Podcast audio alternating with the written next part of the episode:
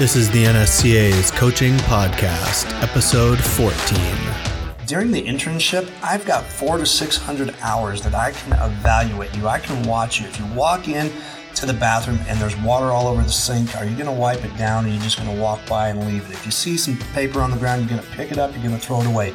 I can get a sense of who you are and how you're going to fit and, and work within our environment. This is the NSCA's Coaching Podcast, where we talk to strength and conditioning coaches about what you really need to know but probably didn't learn in school. There's strength and conditioning, and then there's everything else. Welcome to the NSCA's Coaching Podcast. I'm your host, head strength and conditioning coach at NSCA headquarters, Scott Caulfield. And with me today, my good friend, Loren Landow, owner of Landow Performance, right up the road from uh, us in Denver, Colorado. But today, we are actually operating out of the Paris Las Vegas Hotel and Casino here for the 40th anniversary of the NSCA's National Conference. Loren, excited that you're here, man. Thank you, Scott. I'm glad we were able to make this work. Yeah, I'm glad we had to go all the way to Vegas to record a podcast. We live 45 minutes from each other. uh, did you guys make it in okay? You just came in this morning or last night or what? I got in last night, and the group of coaches who I brought out here, they all got in this morning. They took the early flight, and uh, nice. they're raring to go, getting ready for this pre-con. That's awesome. Yeah, and what's your pre-con uh, on today? Uh, this is kind of a topic that you've been hitting a lot, or that you're passionate it, about. It is. It's it's my soapbox topic of multi-directional movement and you know, I'm going to set it up for about 90 minute lecture and then uh, the rest of the time take it into practical where I can really show, um, you know, six of my coaches. I, it was important to me to fly my coaches out here um, to really show the mechanics that we're, we're striving for when we teach these uh, these progressions that we do.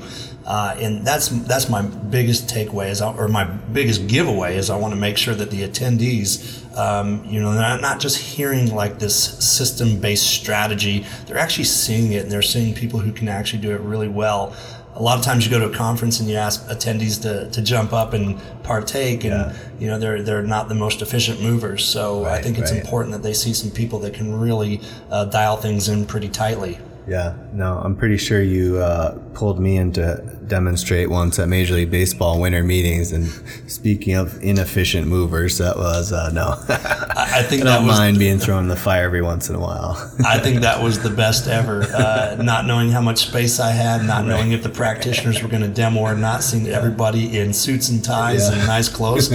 I turned to Scott and I say, how do you feel about uh, doing some demo for me today? And man, you jumped, you tied up your shoes and went right for it. Good thing I brought the Jordans there. Uh, yeah, and you brought your whole crew, which is awesome. You're in a brand new facility, not that long. Talk about uh, kind of the the um, progression of you know getting and building this new facility and having more staff uh, available and yeah, we're, we're right now, we're doing some real fun things. Uh, we started out originally in 800 square feet. It was myself and, and an intern at the time who's now uh, my longest coach with me. He's been with me eight years. And we started at 800 square feet. And, and from there, we, we started busting at the seams, started showing a good profit margin, and decided we'd build out. We built out to a 3,600 square feet, where then I hired uh, eight more coaches and within two years' time, we were busting at the seam there. Obviously, 3,600 square feet, not very big. Um, but now we're in a 9,200 square foot facility where I have 16 coaches. And, you know, we're, we're just having fun trying to figure this whole industry out and trying to figure out um, really our why. We know our why, but we're really trying to deliver our why and, and really grow as coaches and evolve uh, each and every day as a team. That's cool. And people who have followed you or see you from the conferences know a little bit about, you know, the combine tra- prep and working the Broncos, but you guys have a wide array of athletes you train. Talk a little bit about who else you guys train. Uh, we do. We have everybody in there. We say from 5 to 85 is about our age range and we have everything from weekend warriors to you know gold medal uh, world record Olympians. Uh, we, we, you know, in the off season, getting ready right now for the NFL, we have uh, about 30, 35 NFL players who are in training with us and preparing uh, this last month before training camp. But we have year round, we have our MMA fighters. Uh, we have 50 fighters on our roster. At that, um, of the 50, we have 22 that fight in the UFC. So it, it keeps us busy year round for sure. And, uh, you know, they're, they're a handful, but uh, they're some of the best guys to work with. And, you know, a lot of general populations come into our door as well. Yep. And uh, I talked to another MMA guy earlier today about this too, but like, how did you get involved in that? Because I think a lot of strength conditioning coaches, you know, that work with athletes, whether in collegiate or pro or private sector, you know, understand that. But then this MMA thing and this, you know, with the UFC and all these other organizations is really taking off. And how did that happen? Uh, 10 years ago, I was training a gentleman, getting him ready for his pro day. And he went and he did, he did good at his pro day. He had a cup of coffee with the Buffalo Bills, you know, quick training camp with them. And once it was done, it, I think it was hard for him to really, you know, sit there and go, oh my gosh, my athletic career is over and he got right into mixed martial arts. He really went one dimensional early, and he went straight to boxing, and went in and won some won Golden Gloves in Colorado, and then became a jiu-jitsu. Really started working on his jiu-jitsu and, and really started putting this whole thing together called mixed martial arts. He had a couple amateur fights, and then quickly went to the lower level pro. He reached out to me right after his first or second fight and said hey, you were my strength coach when I was getting ready for the, the NFL. Would you be my strength coach now? And I said, absolutely. I said, but I don't know a damn thing about the sport. So I, this was 10 years ago. I started really trying to get uh, on as much footage as I could and really watch this sport and really get an idea for what it was. And, um, you know, I, I think I would watch a fight and I really didn't have a good sense of what was happening as far as the chess match that was happening. And so I went into it um, you know, thinking that, oh, these guys need to do high intensity circuits and they need to be doing all these metabolic sessions. And it's so funny to now see my philosophy, how much it's changed from then. But he's really what gave me my first start. His name is Brendan Schaub, and, and now he's on the Fighter and the Kid podcast, and he does a lot of stand up. And I think he's actually doing a lot of the commentating leading up to this Con, uh, Conor McGregor and Floyd Mayweather fight. So That's um, cool. he, he got me introduced to all the fighters in Colorado, and it's been exceptional. That's really cool. That's really cool. And yeah, so you work with um, the team, right? What team is it that you? We guys... have a couple teams we work with. Okay. We have Team Elevation in Colorado, Team Elevation, yeah. Team Factory X, and then uh, Team uh, Genesis. Okay, yeah, and you guys have really done a good job of kind of uh, integrating your approach and your communication to maximize how you are able to train these guys, right? Yeah, I think that was the biggest, you know, I think anytime you're in a coaching situation and, and you're not in control of, of a majority of the workload, if your communication skills aren't high, if you're unwilling to reach out to the other coaches and get a sense of what they're doing, uh, there's a big problem. So when I got involved with this fight team, I went to a majority of the practices. I went to a majority of the sparring sessions and I just had to watch. I had to watch the intensity levels at which these things were happening. What was their warm up like? What was their work to rest ratios like in practices and on the, the, the, um, uh, tactical side. And from there, I could actually start modeling what I, I could sit there and watch the sport, but I had to watch the practice to really get a sense of what is it that their sport and their practice does not give them? And then what can I give them in the meantime? They're only with me two to three hours a week. They have anywhere between 12 to 16 hours of practice a week. So does it make sense for me just to smash them metabolically, which they're already getting, or does it make sense for me to work with more speed, power, and strength development? And so that's kind of how it's evolved for me. Yeah, that's huge. And how did you did you kind of have trouble, uh, you know, getting in with those uh, discipline coaches, so to speak, or did you know was that kind of a process of just educating them a little bit more about why you do what you do and how that's going to help the overall athlete? I'm fortunate. Um, when I was brought into this fight team, uh, the coaches who were involved were were very open armed. Uh, they understood their craft and their discipline, and there were things they didn't understand from a human performance, human physiology side that I think uh, a person such as myself uh, was able to benefit them. So because of that, they were very open armed. I think what what really was the the light bulb moment for those coaches is when I would give an athlete a schedule and the schedule it's it's a readiness schedule it's a you know it's the the way we perceive exertion it's it's a green yellow red um, you know uh, sheet that has every day of the week and it had every discipline that they did. And I told the athletes to check off the, the color that that practice was for them. And underneath that, they had to put the duration of the practice. So the the first athletes I would give this to, they'd come back, and of 16 practices, 14 were in the red. wow. And so I went back to the coaches and I said, "Here's a problem." I yeah. said, "Here's a problem." And the funny enough is, coaches would say, "Oh, you know, our Thursday striking session that was a yellow." I was like, "Well, it might have been a yellow to you." Yeah. I said, but to them, with the accumulative fatigue that they were having, I said, this was a red to them. Here's how they perceived it. Whether you thought it was a yellow or a green, that's regardless of that. Yeah. Here's where they're perceiving it. Yeah. And so I think that was the light bulb moment that allowed me to have a little bit more control. And uniquely enough, I had coaches asking me, the jiu-jitsu coach and the wrestling coach would ask me as we get, you know, closer down into our fight, yeah. they'd say, okay, here's what we've been doing for wrestling. What do you suggest I do? Nice. So they were actually seeking my advice leading up to it. And, and uh, one of the wrestling coaches, Leister Bowling, he and I would uh, connect on the phone maybe two, three, four times a week when we had a fighter in camp. So we can kind of debrief at the end of the day. Wow, that's cool. Um, talk us a little bit about uh, what a typical camp looks like. And I know coming up in September, uh, that's I'm pretty sure that's one of the things you're going to be talking about at our next combat clinic, and something that just from talking with you, you're very passionate about giving people a better understanding of what a complete training camp looks like because you see whether it be clips on Instagram or YouTube of people training and then yeah. they're doing crazy stuff. Yeah, with the altitude mask on and the sledgehammers. Um, I think for me, um, yeah, I'm excited. The combat clinic's going to be great. I'm going into my eight week uh, fight prep. However, I'm doing it a little bit different.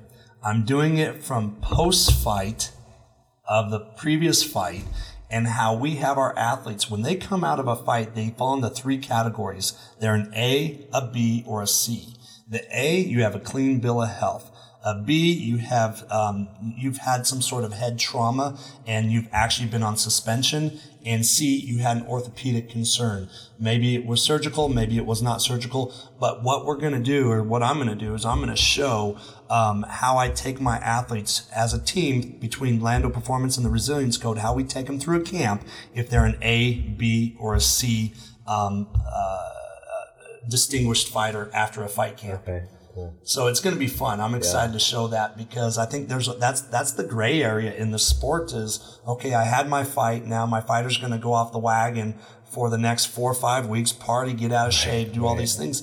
But was he healthy post fight? Yeah. And I'll discuss all the the steps that we take to really ensure that our fighters are ready to start a training camp. That's cool. I'm looking forward to it. Um, you you mentioned the resilience code, and I do know you've got a bunch of kind of other cool new things that you're you're into right now. So tell us a little bit about what that is and some of the other projects that are going on. Sure. The Resilience Code is a, a project up in Denver, Colorado, literally three minutes from my facility that I'm partnered with, and it's with uh, Dr. Chad Prusmack. He's the neurosurgeon for the Denver Broncos. He is the brains behind the operation.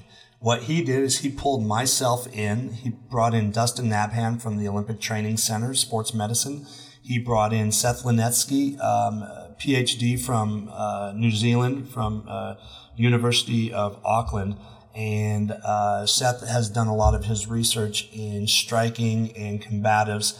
And so what we've done is we've put together this team of practitioners, and everything in that facility is data driven. Everything the wearables that they, they do, uh, the wearables that they wear during session, all the testing um, that they do as they come in, all the force plate uh, analytics that they do as they come in every session.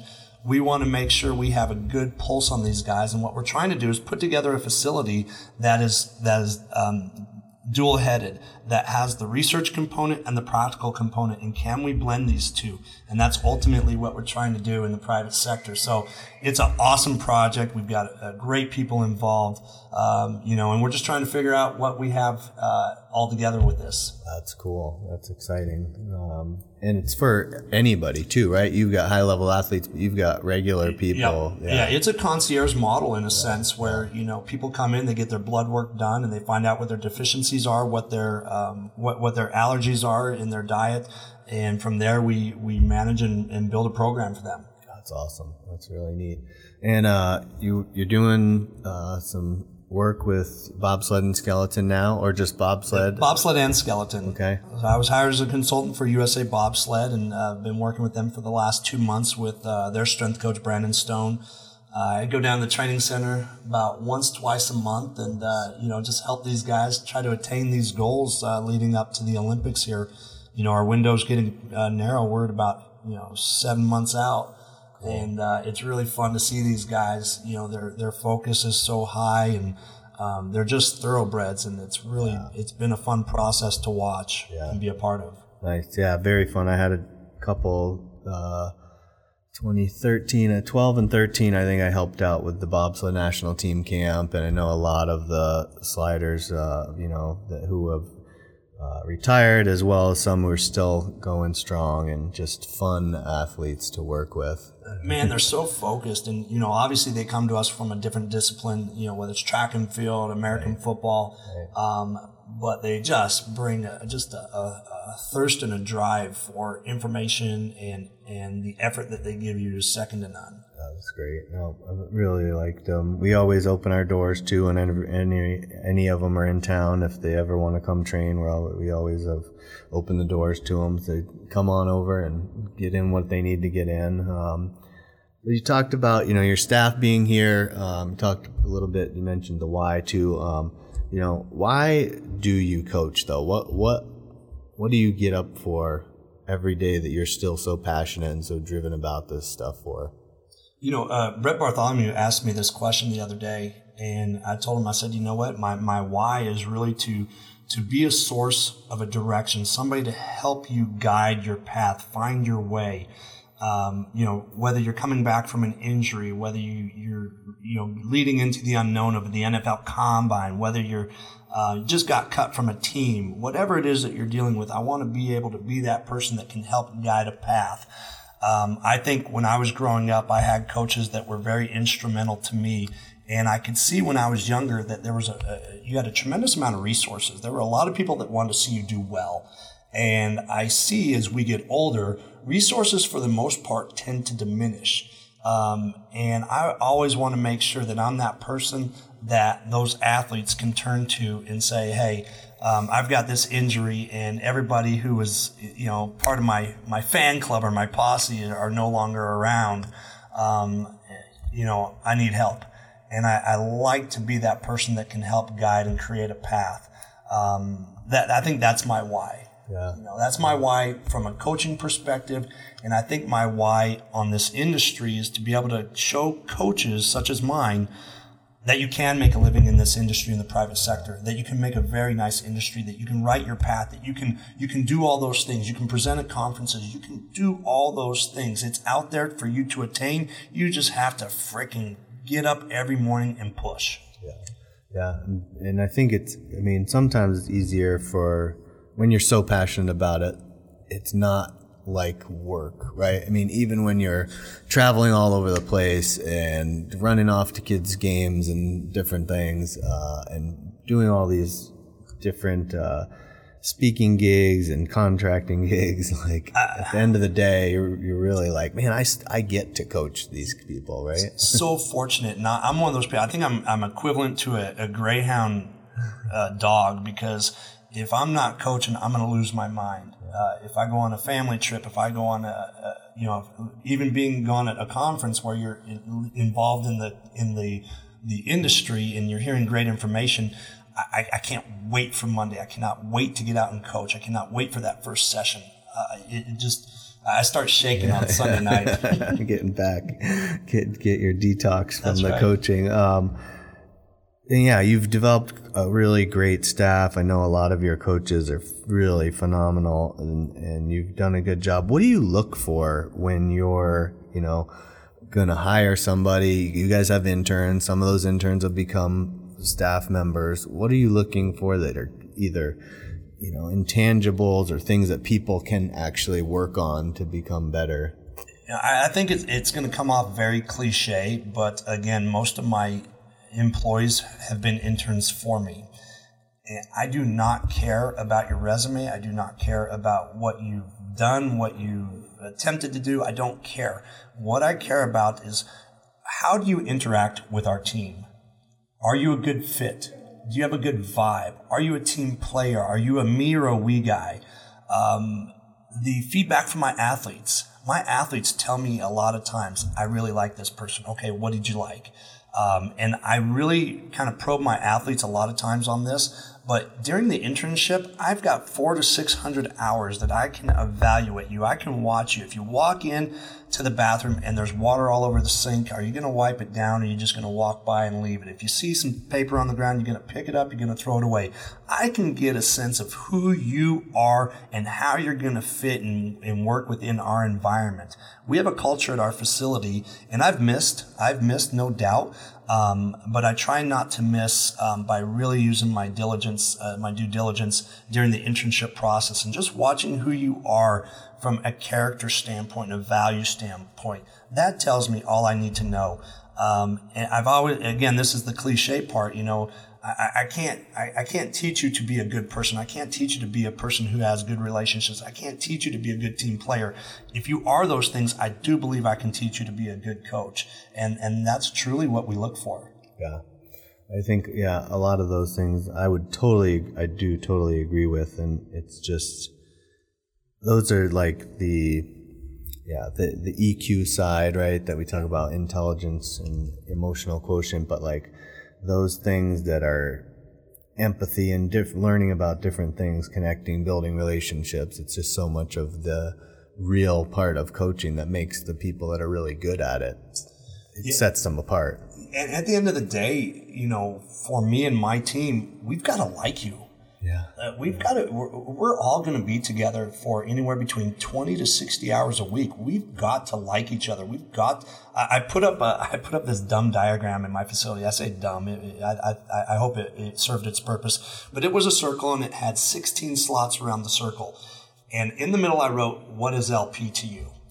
And I wanted my coaches to come up as the day went on and put one word that explained what Landow performance was to them and the words were like community, family, uh, pride, and all these great answers. And and that's really what we're trying to create is is somewhere where you can you know grow a career and believe. That's really cool. No, I, I definitely like uh, so much of what you've done and so many good people that you have. Um, so when you talk about your athletes again, kind of, and even your staff, you know, what are like what's what are the vision and goals that you have for those people that you train, whether that be coaches or athletes? I'd say the visions and goals for my athletes. I would say this: I, I want I want everybody to be able to maximize their ability. Again, sounds cliche, but our time is limited. Our time is limited on this earth, in sports, and everything that we do. So to me, it makes no sense to do something half-hearted, half-assed. Like you've got to go in and you've got to get after it. And if I can help, you know, light that fire or spark that fire for somebody who maybe is just on the edge of it, um, I, I, think that's really what I'm trying to instill with my athletes from a, a, value standpoint is, is have them really look at this and say, you know what? I'm not just happy being a bubble player. I'm not just happy um, getting eight to ten snaps a game. I want to I want to maximize my ability, and to watch the joy that somebody has when they attain that is is awesome. Uh, uh, you know, when you when you watch your athletes achieve something, when you watch them overcome something and have that resolve, man, that's what it's all about. That's what life is about. Again, our it's it's a microcosm of life is what we do in training.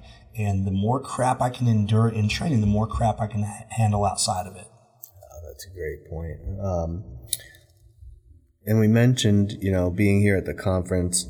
Obviously, you've been on a tour of speaking. We ran into you in January at the coach conference. Ran into you at the NFL Combine. Um, you know, how are you speaking more than normal right now? Is it about average for kind of what you're doing? Um, yeah. Are you look? Are you trying to cut back on that part of it? You know, to focus on the business? Like, how are you balancing all that stuff? Last year, uh, leading into uh, the Summer Olympics and the building of our facility, I, I put all speaking on halt. Um, I didn't speak for, I believe it was eight months. I didn't speak at a conference, and that was important for me to make sure that I could be there with uh, my athlete and make sure that I could travel with my athlete and do all those things, but also that I wasn't away from the facility too much. Um, this year, I, have I've, I've kind of picked it back up again, you know, changing from my, my previous uh, place of business to Landow Performance once I bought my partners out. You know, I did a good job of building their brand, and now it was time to build my brand. So um, I think that was part of it. But the other thing is, is always, you know, if people want to hear the message I have, I, I, I will never turn down the opportunity to share it. Um, I'm fortunate enough to, I just got back from Ireland um, for the Play Summit out there, uh, be heading out to the UK SCA and then uh, in August, and then to ASCA in November. So, you know, I, I want to be able to share a passion of mine and, and something that I, I hope provides some sort of purpose um, uh, to our industry. Yeah, and and you've obviously spoken at a number of NSCA events too. Um, tell me a little bit about like how did you first get involved doing NSCA stuff, and you know, kind of who you know maybe introduced you or asked you to speak first, or you know, mentored you along the way in that aspect. It had to be. It had to be. I want to say it was 2005. I was flying back from a conference I, w- I want to say it was here in Vegas, and I don't know if it was coaches, NatCon, I can't remember. But I remember texting, I don't know if I texted or called, that's how long ago it was, uh, Patrick McHenry. Yeah. And at that time, I think Pat was in charge of the, uh, the NSCA um, state director for Colorado. Yeah. And I, I, could be wrong on all this, but I reached out to Patrick because I knew he was my into the NSCA. I said, "What does somebody have to do to present for the NSCA?" Says you need to submit, you know, what you want to present on. You have to submit the presentation. It's got to go through a board. And I sent that off and I was um, given the thumbs up for coaches conference that was down in Orlando. I'll never forget it. And that was my very first time presenting for the NSCA coaches. And man, I was scared. I was shaking. I was nervous. And it was the coolest thing ever. You know, we talk about making, putting ourselves in vulnerable positions to help ourselves grow and I remember that, you know, you, you get the thumbs up. You're like, oh, I can't wait to present. I can't wait to present. And then it gets there and you're like, oh no. Right, you know, right, do I have a message that's worth hearing? Do they want to hear me? Am I going to say something stupid? Am I going to, you know, forget what I'm talking about? And it was, it was the scariest, coolest um, uh, event ever. yeah, me. yeah. No, I know what you mean. I know that the, every year now at the January coaches conference, I uh, get to kind of MC the awards ceremony and the different things that we do. And I'm always like that, so pumped and like, this is going to be so great. And then I get in there and like there's 700 people and you're about to get up there and I'm like, here we go. I got to control my breathing. and I'm like, nobody. And I think so, you know, it goes fine, but it's like, whoa. Well, they give you a pretty good, uh, you know, introduction with all the rock music. Though. It get, it's gotten really cool. Yeah, yeah, It's a little bit intimidating. I'm like, man, this is awesome. This is awesome. But, um, yeah. And so at these events, right, um, you and I were just talking about this before we started about national being kind of a mix of everybody. Really, what makes up the NSCA and what make what sets it apart? You have students, you have researchers, professors, coaches, trainers, everybody under the sun, private sector, professional sports. Um, you know, what are some kind of tips or keys or things that you do as far as like building your network and you know commun- networking slash communicating with people, maybe new people that you've just met, or you know, obviously you're connecting with your buddies that you haven't seen since last year in, in some points. So, any tips you have or suggestions about that kind of stuff? Yeah, I, I love NatCon because it's a melting pot. It's a melting pot of, as you said, all these different great practitioners and everybody who's kind of been in the industry, who's just getting into the industry. It's really fun. Um, my best advice is if you have a question, ask it. Don't be intimidated. Don't be afraid to go up and talk to a presenter, a speaker, or somebody who you look up to or revere to. Like, make an attempt to create a relationship. One of the one of the best things that I've heard, and this was from a mentor of mine, Dan Pfaff. Uh, Dan always talks about mentorship. It's a two way street. You know, if you're one of those people who's looking to be mentored and all you do is, you know, pepper the person, pepper the person, but you never provide anything back, that's a one way street. It's got to be a two way street. If you come across great research, don't assume that they don't want to see it. You know, email it to them, talk to them about it. Mentoring needs to be a two way street. So I, I always uh, uh, tell young practitioners that is just don't take, take, take, provide and give. Provide and give and, and show your appreciation. Um, you know, with it as well. I think this is an industry where we, a lot of egos tend to dictate um, actions and I, I think it's so important. If you've ever watched me present, I always, always, always mention my mentors because without them, I wouldn't be up there. Without them, I wouldn't have a, a piece of the philosophy that I have today. Without them, um, you know, none of us are in this field. So, um, always pay homage to to those who have who have set the table for for for you. That's really cool. No, I think the two way street just is so important too. I think a lot of times I mean, I know with some of the interns that we have, um, you know, obviously we try and provide them some instruction and training, but I mean, I feel like I get so much more out of them sometimes than I probably feel like I gave them. And, you know, it's like, man. Kids these smarter. Our yeah. kids these days are smart. They come out of school with some really good information. Yeah. Yeah. And that's, I mean, that's what we always said, right? We, uh, you know, my, our good friend Joe Kenn has always said, you know, you don't want to hire uh, three Joe Kenns, right? There are three Loren Landows. You got to hire people that complement you. And yeah, I mean, a lot of the times, like, luckily for me, it's not that hard to hire someone smarter than me. So we, we set that bar really low. Yeah. So if we can just fill it out like that, it makes it a lot easier. Um, but yeah, and I love the NSCA conference just because the national was the first one I came to. I think, you know, my first one, I ended up getting to hang out with Avery Faigenbaum and a couple like, you know, Doug Lentz, some of these guys, Steve Plisk, people that, you know, that were, it just kind of, you know, you kind of just hung around. They said, Hey, come follow us and do this. And you just, you know, listen to the stories. And maybe I didn't have anything to add to that, but I was there. And then I was able to keep in touch with those people afterwards. I'll tell you this morning, I walk out of my hotel at 6 a.m. here at the Paris. I walk out, I run into Lawrence Herrera, and I run into Dan Baker.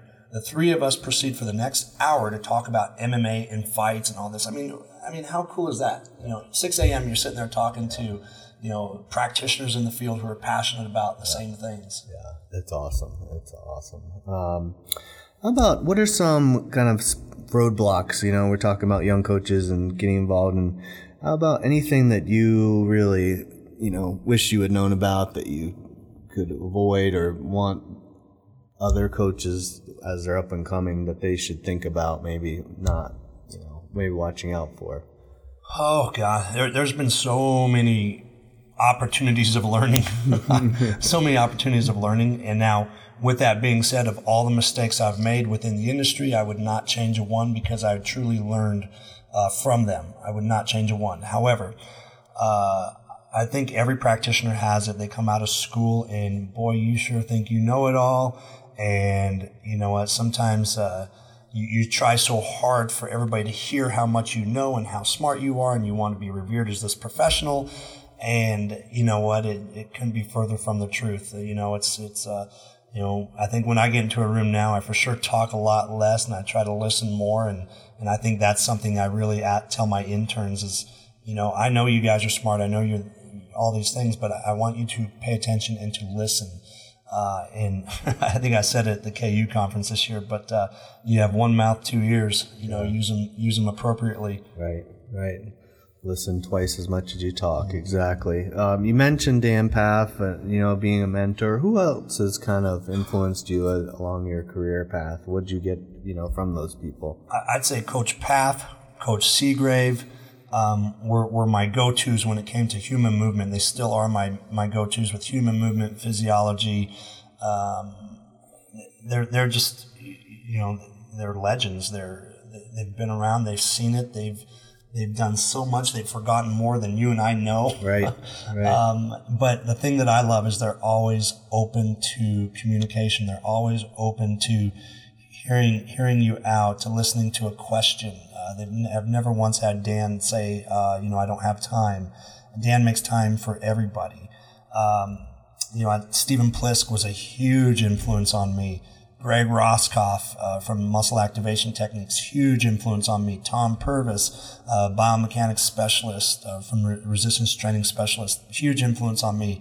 And those those guys right there were probably the ones that really set my my philosophy a lot. They were all masters of what they did, but none of them did exactly what it was that I was trying to do. So what I tried to do is pull from each of them how I can maybe integrate uh, some of my philosophies in, in what I do. So. Um, you know, I, I, can never, I can never thank them or even repay them.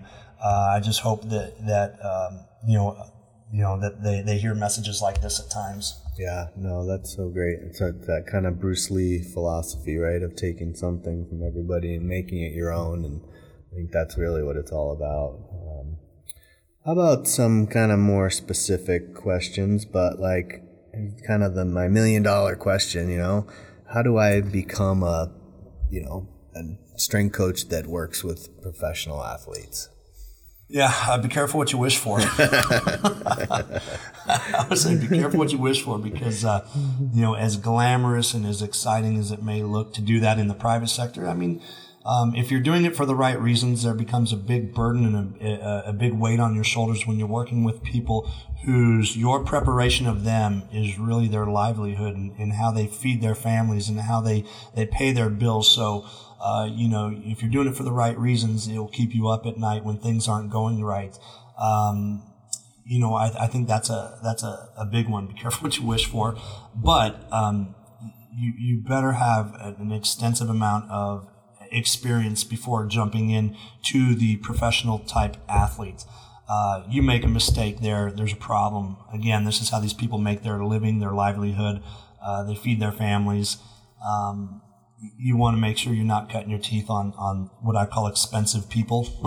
um, yeah, you know, take time, develop your craft. You know, don't sit there and, and say, well, I only want to work with pros because one, you're not going to see them for much time of the year if you're in the private sector.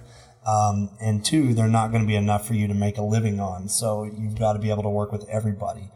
Um, you know, working with the middle school, the, the primary education, secondary education uh, athletes, I mean, those are the ones where you really learn a lot from. I still to this day uh, work with young athletes as young as, you know, 9, 10, 11.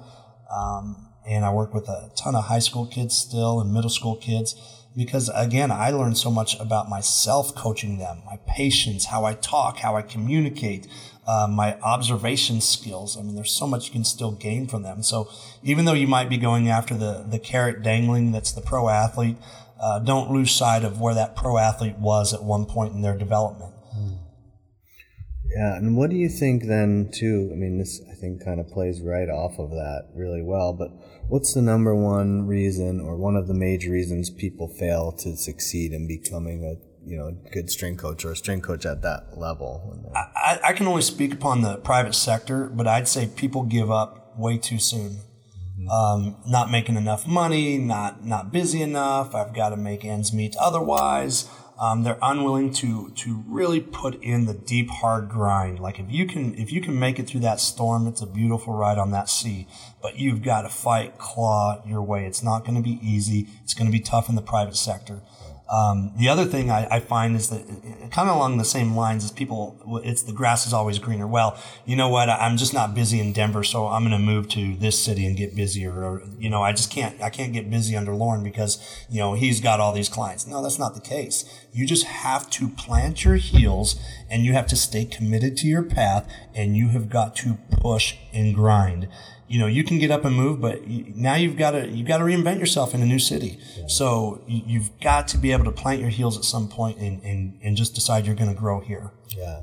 My favorite quote about that which i say to our all of our interns i tell all my assistants all the time is don't give up what you want most for what you want now and it's just such a true statement because yeah you think something might be better here or this isn't happening fast enough it's never going to happen fast enough and if it does happen fast enough, most of the time it probably gonna regret something that happened along the way. I, I have a great story. My very first intern, my, my first intern, who's now become my long term, my longest term coach with me.